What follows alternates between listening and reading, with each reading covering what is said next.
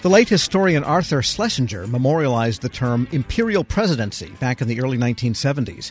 Given the scores, perhaps hundreds of executive orders issued by recent administrations, that term seems prophetic. Now the government is operating in the wake of an historic number of executive orders, memoranda, and proclamations from the Biden White House. Here with an assessment and a bit of historical perspective, Ohio State law professor Peter Shane. Mr. Shane, good to have you on. Oh, good morning. So you have written an essay in the Reg Review saying that this is not new, but it's increased pace under the Biden administration. What do we make of all this from the standpoint of previous administrations and by way of comparison? So, the primary takeaway, I think, from what President Biden has done in the opening weeks is mainly how thoroughly the administration's transition team had gone through the policies and orders, executive initiatives of the prior administration, and decided very carefully, from their point of view, what they wanted to revoke, prune, or uh, otherwise kind of trim. The reason I wrote my essay and what I often talk to people about when I talk about executive orders really has to do with what I think is a, a kind of a public misperception of the nature of these presidential orders. And I have to say, it, it's a misperception that presidents themselves have sometimes nourished because issuing executive orders is something that presidents can do on their own. It has the feel of action, and these orders can be important. But they cannot directly require the public to do anything unless Congress has given the president some kind of statutory authority to impose new duties, obligations, or create new rights for the public. What the president can do is simply organize activity within the executive branch. This president campaigned on the idea that we're facing a very large handful of truly major crises. And so the main point of these orders, which sort of had the feel more of, you know, FDR than even the Obama administration, is really to get executive branch organized to address those high priority crises and to do it in a way that kind of, again, clears away policies that they regard as counterproductive that were left over from executive orders of the prior administration. So, even though this makes wonderful television with the stacks of beautiful binders and the rows and rows of pens and the signing we saw over and over again in those first early couple of weeks, it's mainly symbolic with respect to what the effect on the public is, but it somehow focuses the appointees, and I guess by extension, the career federal workers that work for them, at least temporarily.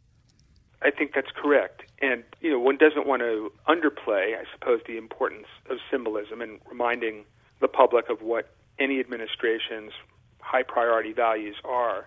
But I think they are really just kind of stage setting devices in a lot of ways. You can remember during the Obama administration, President Obama was frustrated about a lot of things, but one of the things he was frustrated by was Congress's kind of stalemate when it came to reforming gun regulation. And so he said, if Congress doesn't act, well, I have to. And so he issued three orders. I think two may have been called executive order, one may have been called a memorandum, and I should also say it makes no difference from a legal point of view what the title is at the top. But none of these actually changed gun regulation. What they did is directed various parts of the executive branch, Justice Department, Department of the Treasury, other agencies that might have a stake in doing gun research, basically directed them to treat certain things as a high priority, try to improve the efficiency with which they were carrying out their existing missions. But again, when President Obama said Congress isn't acting, so I have to, it may create the public impression that these are equivalent, that a president can affect the kinds of policy change on his or her own that are identical to what Congress can do, and that's not the case. Reminds me of an anecdote of FDR when sitting at his desk surrounded by a bunch of admirers had a bill to sign and as he signed it he said this is where I make a law. But in fact it's not really making the law that he was doing but it sounded good I guess to the fans. We're speaking with Peter Shane. He's a law professor at Ohio State University. And given the somewhat or largely symbolic nature of these then it's surprising, as you write, how many executive orders, proclamations, instructions are written in the final days of administrations when the president, knowing another party is coming in, this happened at the end of the George W. Bush administration and at the end of the Trump administration. How many they issue at that point? And they've got to know they're going to just be empty gestures. One of the biggest surprises of doing the research for the essay was, in fact, just how many orders President Trump issued in his last week and how assertive they were in making assignments that would extend beyond January 20th and the inauguration of his successor. Some of the orders issued even in the waning days were pretty much immediately revoked. But I think one understudied phenomenon, you know, is in general what happens to executive orders after the signing president leaves office obviously every president has a four year term, and if they're reelected, they get eight years in office. But we're now into the 14,000 numbered executive orders since the Roosevelt administration. I don't know if anyone's really done a thorough study of how many of these are still treated as being in effect, how many have been formally revoked, how many of them are just ignored. I mentioned, and I, I, I would love to know the answer to this. I should probably interview someone about it. One of the last Trump orders was the specification of 244 Americans to be memorialized in statutes, statutes, in statues, in what the executive order called the National Garden of American Heroes. And this was in order directed to the Department of the Interior to allocate its appropriations to create this National Garden. And the 244 names are fascinating because they could create all kinds of great trivia questions and living room conversations or kitchen table conversations about, you know, why is Alex Trebek an American hero but not Sandy Koufax an American hero? Um, and I, I haven't seen any publicity about this at all. It's a little hard to imagine that the Biden administration is going to carry out this project, but again, I haven't seen any formal uh, revocation of it. Anyway, Alex Trebek was Canadian, so that makes it even more curious. But there is one executive order which has had lasting effect, and that is number 10988. That was signed by President John F. Kennedy, and it launched the era of modern federal employee unions. So that one's had some real staying power, and I think subsequently it was undergirded by statute. So it, it is possible that these can have lasting effect. Oh, absolutely. So right now, the major framework for the organization of intelligence activity within the executive branch. The assignment of you know, different tasks to, say, the CIA or the NSA or the Defense Intelligence Agency and the Department of Defense, all of that is really done pursuant to an executive order, Executive Order 12333, which was signed originally by President Reagan. It's been amended in some respects by subsequent presidents, but it's still considered the governing authority. And President Reagan, in, in elaborating this framework, was relying both on what he believed to be the constitutional power of the president with regard to national security, but also the powers conferred on the executive branch by the National Security Act of 1947. So this is a very important executive order, which is still completely regarded as being in effect every agency, other than the independent agencies, is also following today in 2021 a program of reviewing or having reviewed proposed and final regulations that they issue under their various administrative statutes. So, EPA, if it wants to issue a new pollution standard, or NHTSA, if they're issuing a new car safety standard, all of that gets reviewed by the Office of Information and Regulatory Affairs in OMB. The system for review was created originally by a Reagan Executive Order 12291 that was significantly reworded, I'll put it that way, um, elaborated further by President Clinton in Executive Order 12866. And that executive order, which I believe came out in 1993, that executive order has been the framework for regulatory review in the Office of Management and Budget for almost 20 years now. And again, there's no one who doubts the fact that it continues to be the living document that governs this process. So maybe the lesson for administrations is pick a few that really matter, do them right, and do them early. I think do them right is very important. And one of the, again, so if, if we're thinking about executive orders that have life beyond an administration, uh, the Kennedy administration issued what is frequently called the Executive Order on Executive Orders, which laid out what was then intended to be a process for the way in which executive orders would be developed and analyzed within the executive branch. I'm pretty sure, well, its wording is in some respects now obsolete, but I think the basic idea is still the conventional way of doing executive orders, where if the Biden White House, for example, thinks the world needs an executive order on telecommunications. Other than the Federal Communications Commission, executive branch policy with regard to telecommunications comes out of the Department of Commerce. So the White House would probably ask the Department of Commerce to do the first draft of an order. And that draft would be shared with other agencies that might have a stake in the particular policy that's being proposed. And then there would be a review process that would be brokered by the Office of Management and Budget to, you know, if there were differences of opinion between, let's say, the Commerce Department and the Defense Department with regard to how GPS is managed, for example, that might be worked out by OMB. And then the Justice Department would review the uh, legality of the order and whether it's consistent with underlying statutory authority. Now, all of that sounds time consuming and very formal. It's going to take a lot of energy and attention from a lot of different actors within the bureaucracy.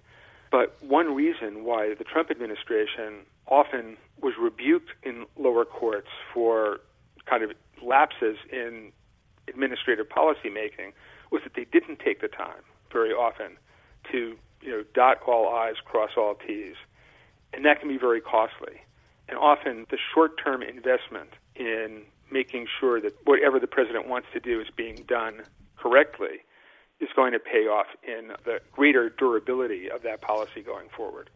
Peter Shane is a law professor at Ohio State University. Fascinating stuff. Thanks so much for joining me. Well, thanks for having me. I hope it's been helpful. It sure has. We'll post this interview along with a link to his regulatory review article at federalnewsnetwork.com slash Federal Drive. Hear the Federal Drive on your schedule. Subscribe at Apple Podcasts or wherever you get your shows.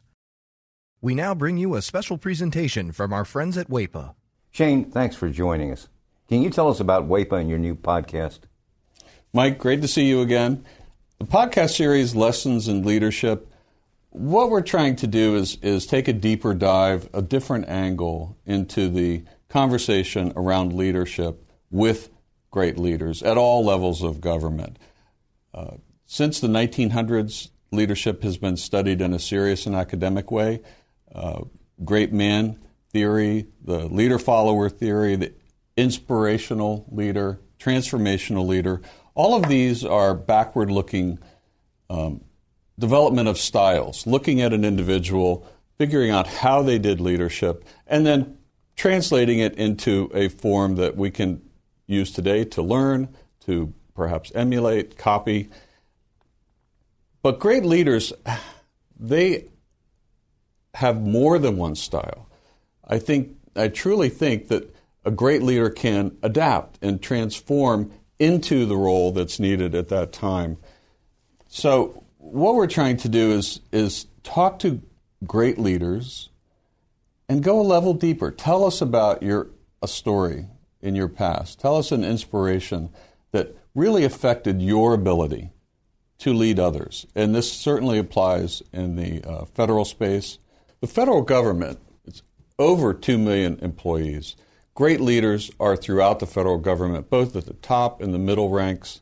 And what we want to do is ask them to pull inside their memory, pull inside their personal history, find those moments in time when they were changed, they were inspired, they learned something about leadership from another person, perhaps it was uh, from themselves and they brought that to the workplace and they inspired other and became great leaders. So that's what we're trying to do with the podcast. Okay, so I, I get that you wanted to start with leadership, but what makes leadership such an important topic right now for federal workers? Great question. Leadership today is tested like never before. Um, today's, if I had to put a leadership style, if I had to put names to it, we hear about um, empathetic, we hear transparent, we hear uh, inspirational. So today we have COVID, we have a down economy, we have people, we have social uh, injustice that we're dealing with. There are many new factors. And it's drawing like never before on a leader's ability to pull from within themselves and adapt to the current change. So, leadership today is almost brand new again. We're taking all kinds of different styles, attributes, learnings that leaders have.